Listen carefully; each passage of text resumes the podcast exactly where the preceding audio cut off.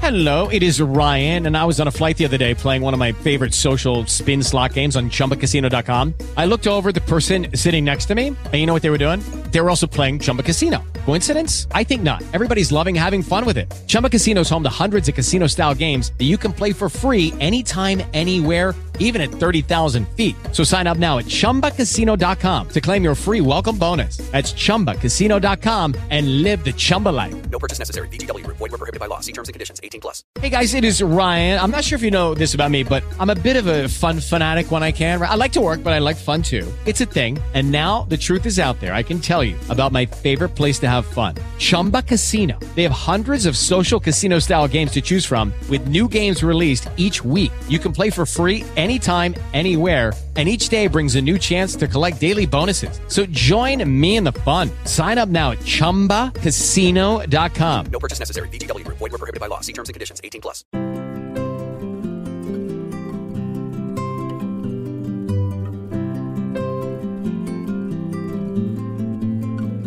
E se la fede 2022-2023. Ecco tua madre.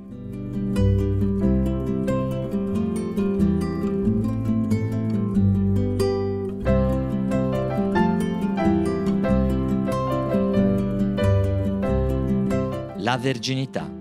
Catechesi a cura di Don Paolo Paolucci. Bene, ci ritroviamo questa sera, il tema ci è stato detto, ci è stato ricordato. Io ricorderei sin da subito il sottotitolo del tema, no? la verginità di Maria, la fede o cammina o muore. Allora, partirei da due presupposti poi ci incamminiamo, faremo due grandi passi e poi chi alla fine arriverà ancora sveglio vediamo cosa fare. Il primo presupposto è questo. Se ha senso questa sera essere qui è perché la fede o ragiona oppure piano piano si spegne. Ce lo siamo già detti un'altra volta, no? Siamo qui in qualche modo per provare ad amare il Signore con tutta la nostra mente, il che significa che, che questa serata ha senso se io so che uscendo da quella porta magari alcune cose mi avranno toccato di più, alcune di meno, ma la cosa più importante è cosa ne farò domani di questa cosa qui. E se domani tornerò su queste idee, ci ragionerò sopra, farò in modo di piano piano masticarle e digerirle. Credo che la maggior parte di noi si stia preparando agli esami quindi sa bene cosa significa studiare. Ecco, la fede in qualche modo ha bisogno di un po' di studio. E questo ce lo diciamo perché? Perché in modo particolare quello che vedremo stasera è un dogma che come tutti i dogmi ha un unico valore, quello di essere un cartello stradale. Il cartello stradale serve a dirmi, guarda, se vuoi capire qualcosa della verità, cammina per di là. Non ha una verità sintetizzata da mettermi in tasca. Il dogma non è mai questo. È un modo per dire, guarda, se vuoi capire qualcosa di Dio e di te, e beh, cammina con la tua testa, cammina con la tua ragione verso quella direzione lì. Ecco perché i dogmi mariani ci fanno vedere a Maria perché attraverso Maria dobbiamo capire qualcosa di Dio e dobbiamo capire qualcosa di noi. Ecco perché il cammino che faremo stasera attraverso la verginità di Maria ci servirà proprio per far questo, guardare alla verginità di Maria per capire qualcosa, perdonatemi, della verginità di Dio e per capire anche qualcosa di me. Per farlo, sin da subito, su questo tema ci diciamo che la verginità non è qualcosa che tocca solo il corpo. Ho avuto un'esperienza sessuale o non ho avuto un'esperienza sessuale, ma è qualcosa che riguarda tutto di me. Allora, i due grandi pericoli sono o liquidarlo subito come una realtà solo del sesso, oppure fare un'altra cosa, che è quella di dire ma no, ma la verginità è una cosa del cuore, quella del corpo è un po' accessoria, come se noi fossimo un armadio a due livelli. Noi siamo tutto un'unica cosa. Il che significa che quello che facciamo con il nostro cuore influisce su ciò che siamo anche nel nostro corpo e viceversa. Ciò che facciamo con il nostro corpo influisce da forma anche al nostro cuore. Allora se ha senso entrare nell'ambito della verginità di Maria non è tanto per uno studio eh, Maria era vergine prima, dopo il parto, che, che è il contenuto del dogma, ma è per dirci, ma perché il Signore compie questa cosa in Maria per dire a me qualcosa di Lui? Che cos'è che il Signore mi sta dicendo attraverso questa sua creatura a cui dona questa caratteristica? Beh, per farlo ci incamminiamo con la prima domanda, che cos'è che il dogma ci dice di Maria? E questa prima domanda prevede quattro mini passetti, noi ne faremo prima tre, poi sperando di non farvi addormentare faremo la pausa. Il primo passo è questo, verginità come integrità e apertura. Questa sera io farò un po' di esempi banali perché non me ne venivano altri, quindi avrete pazienza. Non so quanti di voi abbiano mai usato dei CD Ecco, qualche decennio fa i CD andavano molto di più. Quindi cosa succedeva? Che un CD vergine si diceva CD vergine perché era un CD in cui non c'erano raccolti nessun tipo di contenuto e dunque proprio perché non era mai stato usato poteva essere usato per contenere qualcosa che decidevi tu. Bene, ora al di là di, dell'esempio non proprio felicissimo, in qualche modo questo senso della verginità ci permette di entrare nel tema guardando all'aspetto dell'integrità e dell'apertura.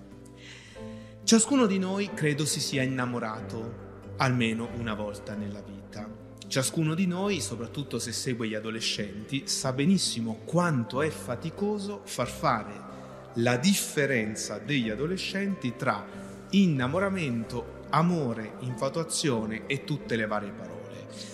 Perché effettivamente tutti noi usiamo delle parole, non sempre ne sappiamo bene la differenza. In qualche modo innamorarsi è spontaneo e amare non tanto. Amare è proprio un'arte mm, in cui ti devi impegnare. Ce lo ricorda quel bellissimo passo di Osea, Osea 2, sapete cos'è questo profeta che viene chiamato, la dico semplice, a sposare e si innamora di una prostituta e, e ha l'esperienza di essere tradito da questa donna. E dopo che è stato tradito da questa donna c'è un bellissimo canto che finisce così. Ti farò mia sposa per sempre, ti farò mia sposa nella giustizia e nel diritto nella benevolenza e nell'amore. Ti fidanzerò con me nella fedeltà e tu conoscerai il Signore. Amare significa cercare giustizia, esercitarsi nella fedeltà, lasciare che tra me e te ci sia qualcosa che abbia il sapore dell'infinito e tu conoscerai il Signore. Perché nel momento in cui lui parla alla donna di cui è innamorato del loro rapporto, al centro di quel rapporto dice e tu conoscerai il Signore. Perché è proprio lì che si apre una porta che ha il sapore dell'infinito. Ecco, Tutta questa cosa qui, cercare la giustizia, esercitarsi nella fedeltà e chi più ne ha più ne mette, non è una cosa facile. Cioè non è che noi nasciamo, a casa mia si dice nascere imparati, come a dire nasci e già sa fai tutto. No, non lo sa, ci si esercita, lo si impara. Lo si impara in questa prospettiva. È come quando nell'albero viene prima fuori il fiore e poi il frutto. Ecco, l'innamoramento è il fiore, bellissimo ma il fiore non ti sfama. Il fiore deve sparire perché venga quel frutto che per quanto a volte è meno bello del fiore, però ti sfama. Ecco perché quando sentiamo dire, no, anche eh, a una certa età, ma 40-50 anni, no, ci siamo lasciati perché, eh, perché non ero più innamorata di lui, non ero più innamorato di, eh, no, meno male che a 40-50 anni non sei più innamorato di lui, perché sei passato dalla porta d'ingresso che è l'innamoramento a qualcosa che non è così spontaneo, che si costruisce e che è l'amore. Perché ci siamo detti tutte queste cose qui? Perché per amare in questo modo occorre vivere un cammino che passo passo ci aiuti ad imparare in quel modo, ad amare in quel modo. E il primo aspetto è proprio quello dell'integralità. Guardare a Maria significa guardare una persona che, proprio perché ha amato con tutta se stessa Dio, in qualche modo la verginità come primo aspetto ha questo, l'essere integro per qualcuno, l'essere tutto per qualcuno. Proprio perché Maria è totalmente di Dio, può essere totalmente di Giuseppe. Può guardare a Giuseppe dicendo, carissimo Giuseppe, come te non c'è nessuno. Che bello, guardate, i matrimoni tutte le volte, lo vedremo tra poco, ci ricordano sta cosa qui. In qualche modo la sposa e lo sposo, io lo ricordo in tutti i matrimoni che celebrano, si guardano dicendosi come te non c'è nessuno. E questa integralità qui è possibile solo se lo hai in qualche modo custodito. Custodito non solo nel corpo, ma ancora più nel cuore. C'era un frate francescano che faceva un esempio bellissimo. Tu hai una rosa. Se questa rosa passa troppo di mano in mano, e prima o poi si rovina un po', si sgualcisce, i petali cadono. Quella rosa ce l'hai tu, ma non è per te. Quella rosa ti è stata data perché sia dono e sceglierai tu a chi donarlo. Ecco, in qualche modo Maria, il primo aspetto che in qualche modo la Verginità di Maria ci permette di capire è proprio questo, l'essere integro nella mia capacità di donazione, il non essere frammentato da una storia che ha mille esperienze e mille angolature. E arriviamo al secondo punto. L'abbiamo un po' intitolato con un titolo difficile, Verginità come donazione non captativa titolo difficilissimo, ma cerchiamo di capirci. Ciascuno di noi fa i conti con le proprie fragilità e con le proprie ferite, che hanno un loro peso nella gestione delle relazioni, le insicurezze, le carenze affettive, i bisogni di conferma, le difficoltà a fidarci. Non so voi, quando ho scritto questo elenco, eh, ho iniziato a fare, beh, questa ce l'ho, questa ce l'ho, questa ce l'ho, ecco, eh, eh, ce n'avevo abbastanza, ecco, quindi penso che stiamo tutti sulla stessa barca. Ad essere onesti con noi stessi, essere dono per l'altro e non fare l'altro uno strumento della mia realizzazione è proprio difficile. Sapete, con i ragazzi adolescenti, scusate ma non riesco a parlare di questa cosa qui, con i ragazzi adolescenti eh, quando iniziano ad avere qualche relazione, dai, come mai? Perché con lei mi trovo proprio bene. Bello. Punto d'inizio. Ma il punto di fine non è che con lei ti trovi bene, è che tu a lei vuoi bene e vuoi il suo bene. Passare dal mi trovo bene con te a voglio il tuo bene, voglio che tu fiorisca quello è un passaggio che non può essere spontaneo. E se per qualcuno di voi lo è, beati a voi. Per me va sicuro che non lo è. Un buon litigio di coppia parte sempre da qualche rivendicazione, ma tu non mi... ma tu non... Perché? Perché siamo affetti dal peccato originale. Ve lo ricordate, no? Al primo incontro cos'è il peccato originale? Il fatto che noi siamo un po' ripiegati su di noi. E quindi l'altro, per quanto bene io gli voglia, in un modo o nell'altro rischia di essere un po' lo strumento del mio, un po' il fatto che, che al centro ci sia io. E guardate che questa cosa succede anche ai preti, eh? anche salesiani. L'eterna tentazione di un salesiano è che il ragazzo in un modo o nell'altro sia lo strumento della sua realizzazione. E con questa tentazione tu combatti tutti i giorni. Quindi stiamo qui nella stessa barca di nuovo. L'io diventa velocemente il nostro baricentro e spostarsi da quell'io per far spazio al noi è proprio difficile. E su questo il peccato originale ci ha fregato tutti. Il rito del matrimonio ci mostra la strada attraverso due segni. Il primo è il fatto che, non so se avete mai fatto caso, che nel rito del matrimonio, quando gli sposi si danno la mano destra, devono guardarsi l'un l'altro. Perché in qualche modo tu non guardi a te, ma guardi a lei e guardi a lui. È come se il Signore ti stesse dicendo, amico mio, te sto affida a lei, eh? è mia figlia. Il Signore parla un perfetto romano, è mia figlia questa qui. Eh, sta attenta a te. Ehi, lui è mio figlio, stai attento a te. eh. E dall'altra parte però c'è un momento in cui gli sposi partecipano al corpo e al sangue di Cristo. Come a dire, carissimi, volete amarvi così? Dovete andare a vedere come vi ama Dio. Perché voi sarete chiamati ad amare l'un l'altro nella forma dell'amore di Dio. E qual è la sorgente? Dov'è che vedo come mi ama Dio? Lì dove mi si ricorda che Dio ha dato se stesso per me. Che non ha detto, beh, io amo l'uomo fino a che è strumento della mia realizzazione. No, no, ha detto, purché lui viva, io do la mia vita. E tutto questo di Maria cosa ci dice? Eh, nel caso di Maria, se Maria non fosse stata capace di donare se stessa senza catturare, donarsi senza catturare per sé, e Dio non si sarebbe potuto incarnare. Perché guardate, se Dio si incarna per dire chi è Lui, deve farlo senza essere un possessore, uno che possiede Maria. Capite perché nel mistero dell'annunciazione Maria è libera nel dir sì, ma non può essere neanche un posseduto. Dio a modo mio.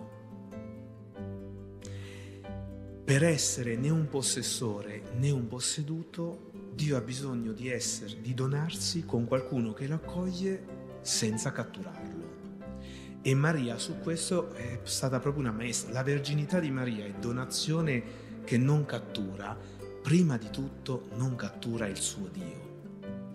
Non fa di quel Dio qualcosa di suo.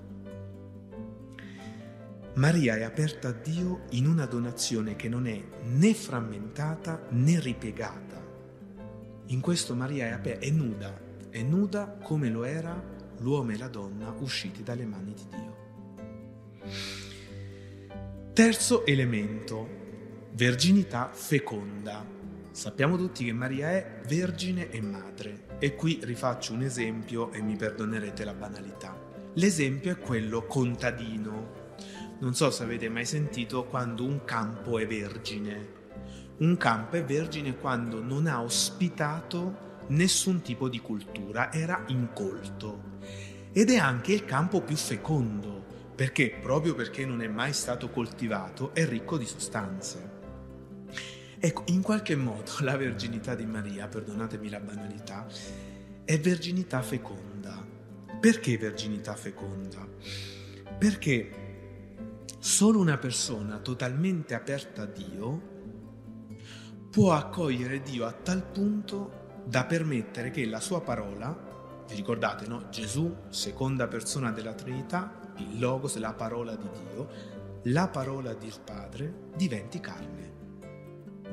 Solo una persona totalmente aperta può fare una cosa di questo genere. E per capirlo usiamo due esempi del Vangelo. Il primo esempio è la primissima di tutte le parabole, la parabola del seminatore. Il seminatore uscì a seminare, gli cadono sti semi a destra e a manca, è un seminatore un po' distratto e noi sappiamo che il terreno più produttivo, più fertile, è il terreno che è libero, che è aperto per accogliere il seme. Quando il terreno è chiuso perché ci sono i sassi e quindi è impenetrabile, scusate se la dico così, quante volte mi è capitato di incontrare, beh innanzitutto a me, quante volte è capitato a me e poi è capitato di incontrare persone che proprio perché nella vita si sono frammentate attraverso delle delusioni, si sono indurite. E io non mi fido più tanto. E l'altro per entrare lì fa proprio fatica. Ma innanzitutto è la parola che fa fatica a entrare. Un terreno pieno di sassi e il seme non entra. Un terreno troppo occupato, troppo pieno di spine, il seme non entra. Un terreno in cui chi passa passa può prendere, vi ricordate dove arrivano gli uccelli e mangiano subito il seme? È un terreno dove chi passa passa prende, è un terreno che non ha molto possibilità di dar frutto. Ci serve un terreno veramente aperto. Ma il secondo esempio è forse il secondo brano, è forse ancora più significativo ed è un brano che si trova in Marco, Luca e Matteo, io cito Marco e Matteo, Marco 3:31, Luca 8. In Marco 3:31 succede questo che i parenti di Gesù pensano che Gesù sia impazzito. Allora prendono Maria, gli dicono te vieni con noi, va che così lo convince a tornare a Nazareth. Arrivano da Gesù, Gesù è a casa, c'è una marea di gente in quella casa, di fatto Maria e questi parenti non riescono ad entrare. Qualcuno vede, gli viene detto, no guardate c'è la mamma, ci sono i parenti, e allora dicono a Gesù guarda c'è tua mamma e i tuoi parenti qui fuori. E Gesù risponde così, mia madre e i miei fratelli sono coloro che ascoltano la parola di Dio e la mettono in pratica. Perché vi cito questo? Perché significa che tu sei madre di Gesù, o almeno sei chiamato a esserlo. Che io sono chiamato a essere madre e fratello di Gesù, non solo perché la mia pancia suggerisce una gestazione, ma perché generare Gesù nella mia vita significa che la parola entra nella mia carne e la cambia, la mette in pratica. Maria è madre di Gesù per lo stesso principio. La parola entra nella sua vita e la cambia radicalmente. Solo che tra me e Maria c'è questa differenza, che Maria aveva quell'apertura e quell'integrità di cui parlavo prima, motivo per cui totalmente e tutta di Dio, e io non tanto. Quindi ogni tanto Gesù in me qualche aborto lo vive. Hey guys, it is Ryan. I'm not sure if you know this about me, but I'm a bit of a fun fanatic when I can. I like to work, but I like fun too. It's a thing. And now the truth is out there. I can tell you about my favorite place to have fun Chumba Casino. They have hundreds of social casino style games to choose from, with new games released each week. You can play for free anytime, anywhere and each day brings a new chance to collect daily bonuses. So join me in the fun. Sign up now at ChumbaCasino.com. No purchase necessary. BGW. Void were prohibited by law. See terms and conditions. 18 plus. Però l'idea di fondo è che la verginità di Maria si unisce alla sua maternità, una verginità feconda, perché solo un'integralità che non vuole conquistare per sé, ma che è tutta dono, può procurare, può far nascere nella sua vita Gesù. Maria è madre di Gesù con lo stesso criterio, solo che il suo sì, quello detto all'annunciazione, è un sì totale, vergine, totalmente aperto, integro, senza ripiegamenti. E questo rende la parola carne. Guarda caso quella stessa carne di cui il Vangelo di Giovanni ci dice che, che va mangiata il seme porta frutto che diventa nutrimento, la carne di Gesù va mangiata. In entrambi i casi qualcosa che è destinato a sua volta a essere dono per l'altro. Perché ancora una volta, e poi ci diamo i tre minuti di stop, ogni volta che Dio mi dona qualcosa non è mai per me. Il frutto che io porto è sempre per per i giovani, per me salesiano, per mio marito, per mia moglie, per me coppia e chi più ne ha più ne metta. Quarto passo per quello che riguarda Maria e poi dovremo passare a Dio e a noi. Quarto passo è un po' la ragione del sottotitolo di oggi, Verginità in cammino, un sì che si rinnova. La verginità così intesa non è uno status, sono, non sono, ma è una scelta e un cammino. Detto in parole misere, è verginità e non è castrazione, ma questo poi lo vedremo più in là. Il sì di Maria non è detto una volta per sempre, il sì di Maria è detto giorno dopo giorno. Su questo due sottolineature. La prima è questa, no? Una delle cose belle, proprio belle del Vangelo, è che se poi uno va a vedere la propria vita e la vita dei grandi santi, lo riscopre lì. Vedete, di Maria il Vangelo ci dice che meditava tutte queste cose nel proprio cuore. Perché vorrei vedere voi. Cioè, non è che ora Maria avesse proprio tutte le risposte, gli capita questo mondo e quell'altro, qualcosa da meditare e che non capiva, ce l'aveva. Però è bello che nella, traduz- nella tradizione salesiana a suo tempo tutto comprenderai, a Don Bosco eh, gli viene detto in presenza di Maria. Ed è ancora più bello il fatto che quando Don Bosco si rende conto di capire, oramai anziano, celebrando una messa al Sacro Cuore, è davanti all'altare dell'ausiliatrice. Come a dire, chi ha accompagnato Don Bosco a dire i suoi sì, anche quando non capiva, è la stessa madre che l'ha dovuto imparare lei nella sua vita e l'ha accompagnato fino alla fine, fino a quando Don Bosco capisce. Perché per Maria è stata proprio così, di così, poi tu immagina, questo per me è molto bello, scusate se lo dico così, immagina che tuo figlio a 12 anni si perda e non lo trovi, non lo trovi per tre giorni, poi lo trovi lì nel tempio, bello che fa la lezioncina, Ora, Maria era senza peccato originale e quindi con molta grazia gli ha solo detto guarda, eravamo un po' angosciati e ti cercavamo. Fosse stata mia madre, Gesù l'avrebbe corgato, ecco. Però siccome grazie a Dio era Maria, avremmo risorta facile. Però capite che i ragazzi, cioè Gesù a 12 anni gli risponde, eh ma non sapevi che io mi dovevo occupare delle cose del Padre mio? Cioè non è che per Maria è stato facile. Tra l'altro, guardate, la cosa più bella è questa. Io e tuo padre, angosciati, ti cercavamo. Anche Maria deve cercare il suo Dio con un po' d'angoscia. Cioè, quando ti rendi conto che anche tu nella fede qualcosa d'angoscia la vivi, ricordati che sei in buona compagnia. Ma non solo, Immagina che sto figlio a un certo punto se ne va di casa, i parenti vengono e ti dicono guarda che questo è uscito di testa e vallo a riprendere. E soprattutto poi guarda alla fine cosa significa sta sotto la croce e dire il sì sotto la croce. Capite?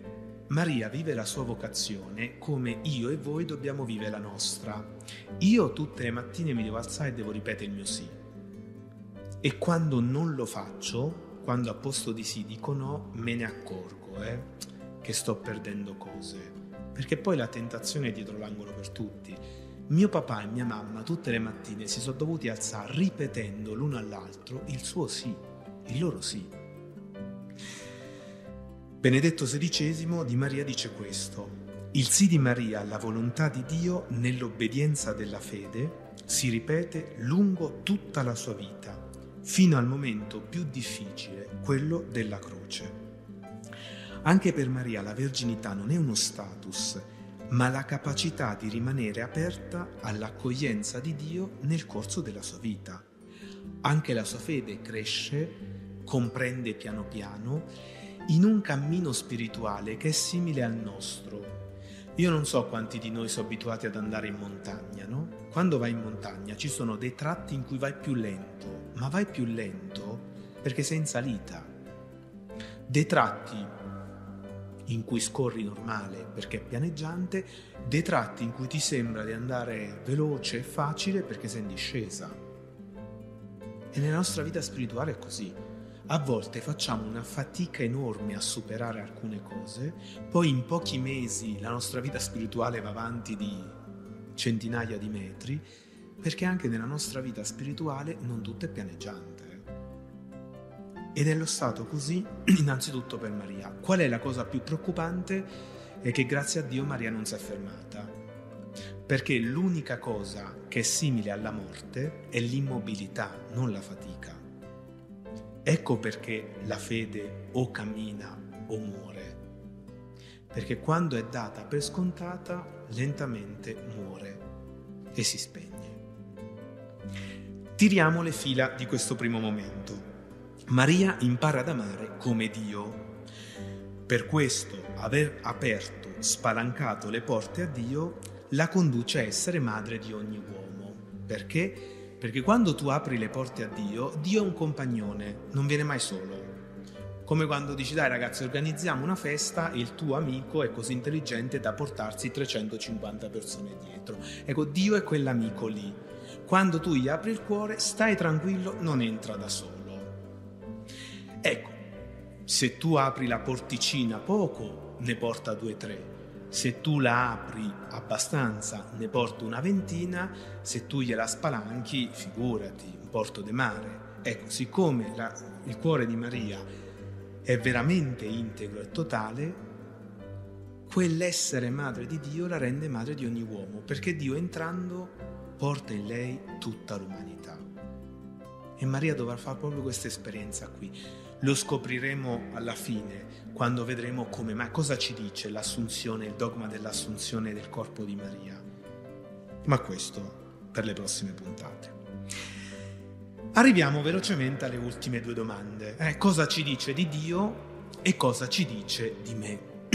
cosa ci dice di Dio? Vado veloce, poi domani a posto di studiare l'esame studiate questo.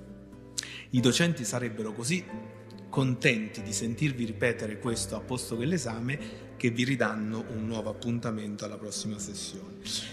Allora, cosa ci dice di Dio? Di Dio ci dice questa cosa qui.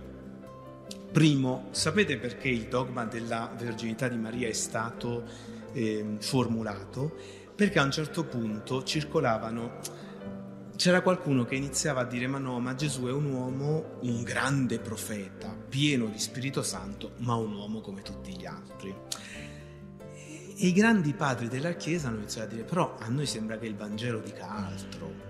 E allora per affermare la verità su Dio, Gesù è veramente il figlio eterno del Padre, prendono Maria, come stiamo facendo noi, e formulano il dogma della verginità. Però a me interessa passare subito all'altro fronte, cioè cosa ci dice di Dio? Ci dice che Maria ha imparato ad amare come Dio. Quindi guardando come ama Maria, guardo qualcosa dell'amore di Dio. Il primo amore ad essere vergine, ad essere casto, è l'amore di Dio. un amore, chiedo scusa, un amore che si rinnova costantemente. Guardate, Dio quando mi ama, mi ama con tutto di sé. Dio non mi ama per catturarmi, perché se mi amasse per catturarmi a quest'ora, invece che sta a vedere Sanremo, tutti i vostri compagni starebbero qui. Ma soprattutto Dio ha veramente dato tutto. Ha tanto amato il mondo da dare il suo figlio unigenito. Primo amore vergine è l'amore di Dio, vergine e fecondo. Ma passiamo subito a che cosa ci dice dell'uomo, perché se no non la finiamo più.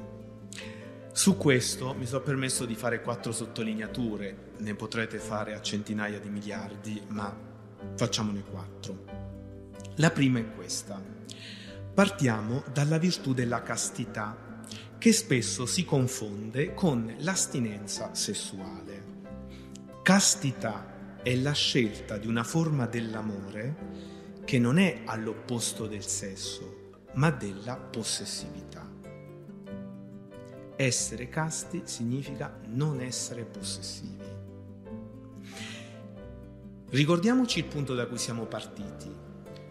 Siamo partiti dal dire non dissociamo l'uomo, non diciamo che quindi essere casti è solo una questione del cuore, perché a questo punto vivremmo con un uomo nevrotico, bipolare. Corpo fa una cosa, il cuore ne dice un'altra. Sapete perché la Chiesa raccomanda la castità solo eh, prima del matrimonio? Perché, e guarda, questo secondo me è anche molto bello, per quanto non facile e tutti noi ce lo dobbiamo dire. Perché il nostro cuore, il nostro corpo, o esprime la verità di una vita o la nevrotizza. La piena comunione tra me e te o esprime la piena comunione di una vita o, o esprime una distonia. Allora, cosa ci dobbiamo dire? Ci dobbiamo dire due cose. La prima, che gestire in un certo modo la mia relazione oggi è educarmi a una certa forma dell'amore. È facile per tutti? No. È un cammino? Sì. Sapete, una volta una ragazza mi disse, vabbè pa, ma tu sai che io ho già fatto tutto quello che dovevo fare, quindi per me ormai la cosa è chiusa. E mi ha fatto ridere perché prima perché è una ragazza estremamente intelligente, poi perché veramente un cuore bello. E, e io no, attenta, fermo un attimo. Guarda che lo stesso Dio che ha mantenuto Maria vergine, rifarà te vergine, ma seriamente, perché veramente Dio ti rifà nuovo, ti rifà nuova. Ma nella coscienza che da una parte ognuno di noi è in cammino. Se io ora vi dicessi, sentite, vi va di andare a Roma? Sì, incamminiamoci a piedi. Mm. Tutti domani a Roma. E stella mia, se io parto da Tiburtina, domani a Roma ci sto, ma se tu parti da Torino, come fai a stare domani a Roma? Capite perché questo è molto bello, cioè nessuno ti può dire domani tu sei, ma ti può dire guarda, la meta, se ti fa del bene, te la indico. E mai la meta è fonte di giudizio. Guai a noi se la meta diventasse fonte di giudizio. Tu sei a Firenze, vali di più di te che sei a Bologna. No. La castità del cuore è la meta di un cammino che prevede educarsi all'attesa, all'integralità, all'apertura. In questo senso risuona quanto detto sull'amore di Dio e di Maria, saper attendere e non dissipare e imparare ad aprirsi all'altro al di là della mia pulsione. Educarsi in questo è educare il cuore. Facile? Mm, miseria. Questo ha una forma diversa per il matrimonio. C'è una castità matrimoniale, sì, sapete che una volta sposati c'è una castità matrimoniale, ma non è l'astinenza sessuale. È il dire che tu hai scelto di amare solo lei e lui. La forma della castità matrimoniale sottolinea l'integrità della mia donazione. Io sono per te. Ed ha un altro volto per me che sono consacrato. La forma della castità consacrata qual è? Ha il volto del non possesso, cioè della totale apertura. Io non sono per te perché sono chiamato per essere per chiunque il Signore mi manderà. Guardate, entrambe le strade, se fossero facili, a quest'ora e... No, assolutamente la tentazione di ripiegarsi, per me salesiano, non solo tutti i giorni, ma direi tutte le ore del giorno. E la meta non serve a dire, beh Paolo ci sei riuscito, non ci riesco quasi mai, quindi. La meta serve a dire non smettere di camminare, perché chi smette di camminare, ce lo ricorda, muore. Sapete a che serve una meta? Serve a dire non stai errando andando in giro senza... Stai camminando. Spero che questa sera ci dia una meta, non altro. Secondo elemento, che il nostro cammino è un cammino da discepolo e non da giudice. Vado veloce perché sennò qui Matteo Vignola mi ha suggerito che se avessi dovuto vedervi addormentati avrei potuto far finta che il microfono non funziona e iniziare a spaccare i vasi. Mi dicono che va di moda, questo, così ci siamo svegliati. Ecco. Un cammino da discepolo e non da... Beh, la fede è veramente un cammino, ma tu cammini assumendo un ruolo Guardate che noi spesso assumiamo il ruolo del giudice di Dio. Vi capita mai di leggere il Vangelo? Andate a leggere il Vangelo alla fine. Sotto la croce, quasi tutti quelli che passano dicono, Uè, se tu sei il Cristo di Dio, devi scendere. Se tu sei Cristo di Dio, salva te stesso in noi. Giudico io come deve essere Dio. Ecco, un cammino così non ti porta da nessuna parte. Come quando in oratorio facciamo quelle bellissime attività, se divento papa le scomunico, quelle attività Dio secondo me. Scusate, non, per favore, veramente, a me dà un fastidio. È come se tu dicessi Paolo secondo me, ma secondo te che? Ma io so io, abbiate pazienza. Dio un giorno a noi ci dirà, senti, con tutto l'amore dell'universo, io so io. Quindi va bene secondo te, però a un certo punto togli sto secondo te e chiediti chi sono. Ecco, un cammino non da giudice, ma da discepolo. Tradotto, L'unico modo per camminare veramente incontro a Dio è assumere la posizione del discepolo. Vieni dietro di me. Come siamo messi con le scelte di fede nella nostra giornata? Il bene da fare, il male da evitare, il dialogo semplice con Dio. Terza sottolineatura, la prendo dal Vangelo, sia invece il vostro parlare sì sì no no. Il più viene dal maligno. Ho messo questa sottolineatura perché verginità nella nostra vita significa anche stai attento ai compromessi. Nella vita spirituale uno dei primi passi è chiamare per nome i tuoi compromessi. Quei punti in cui con te stesso ti sei detto ma sai che, ma vabbè io sono fatto così, ma no, ma va bene, tanto. Don Bosco ai suoi ragazzi diceva sapete qual è la frase preferita del demonio? È poca cosa che vuoi mai cosa sia. Attento ai compromessi, non perché li scioglierai, sapete quanti compromessi ho io, ma perché non ti arrenderai mai nel combattere. Perché? Perché il valore di una cosa si misura da quanto sei disposto a combattere per quella. Questo vale per la tua ragazza e il tuo ragazzo, vale per i miei giovani, vale per Dio. Quindi nessuno ti chiederà, guarda, tutti i tuoi compromessi spariscono domani, ma ti dirà non smettere di lottare. Il tuo parlare sia sì sì, no no, perché quando inizi a fare questi giochi di compromessi,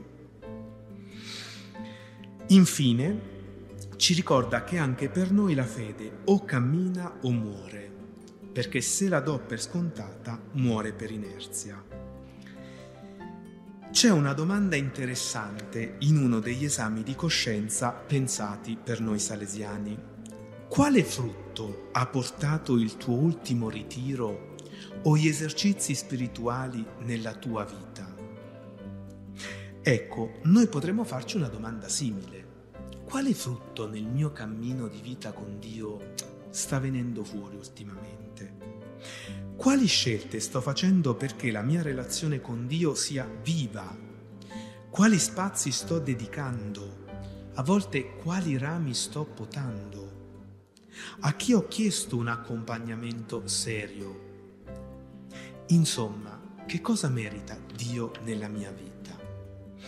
Ecco, credo che al termine della catechesi che temo sia stata troppo lunga, ci potremmo di questo.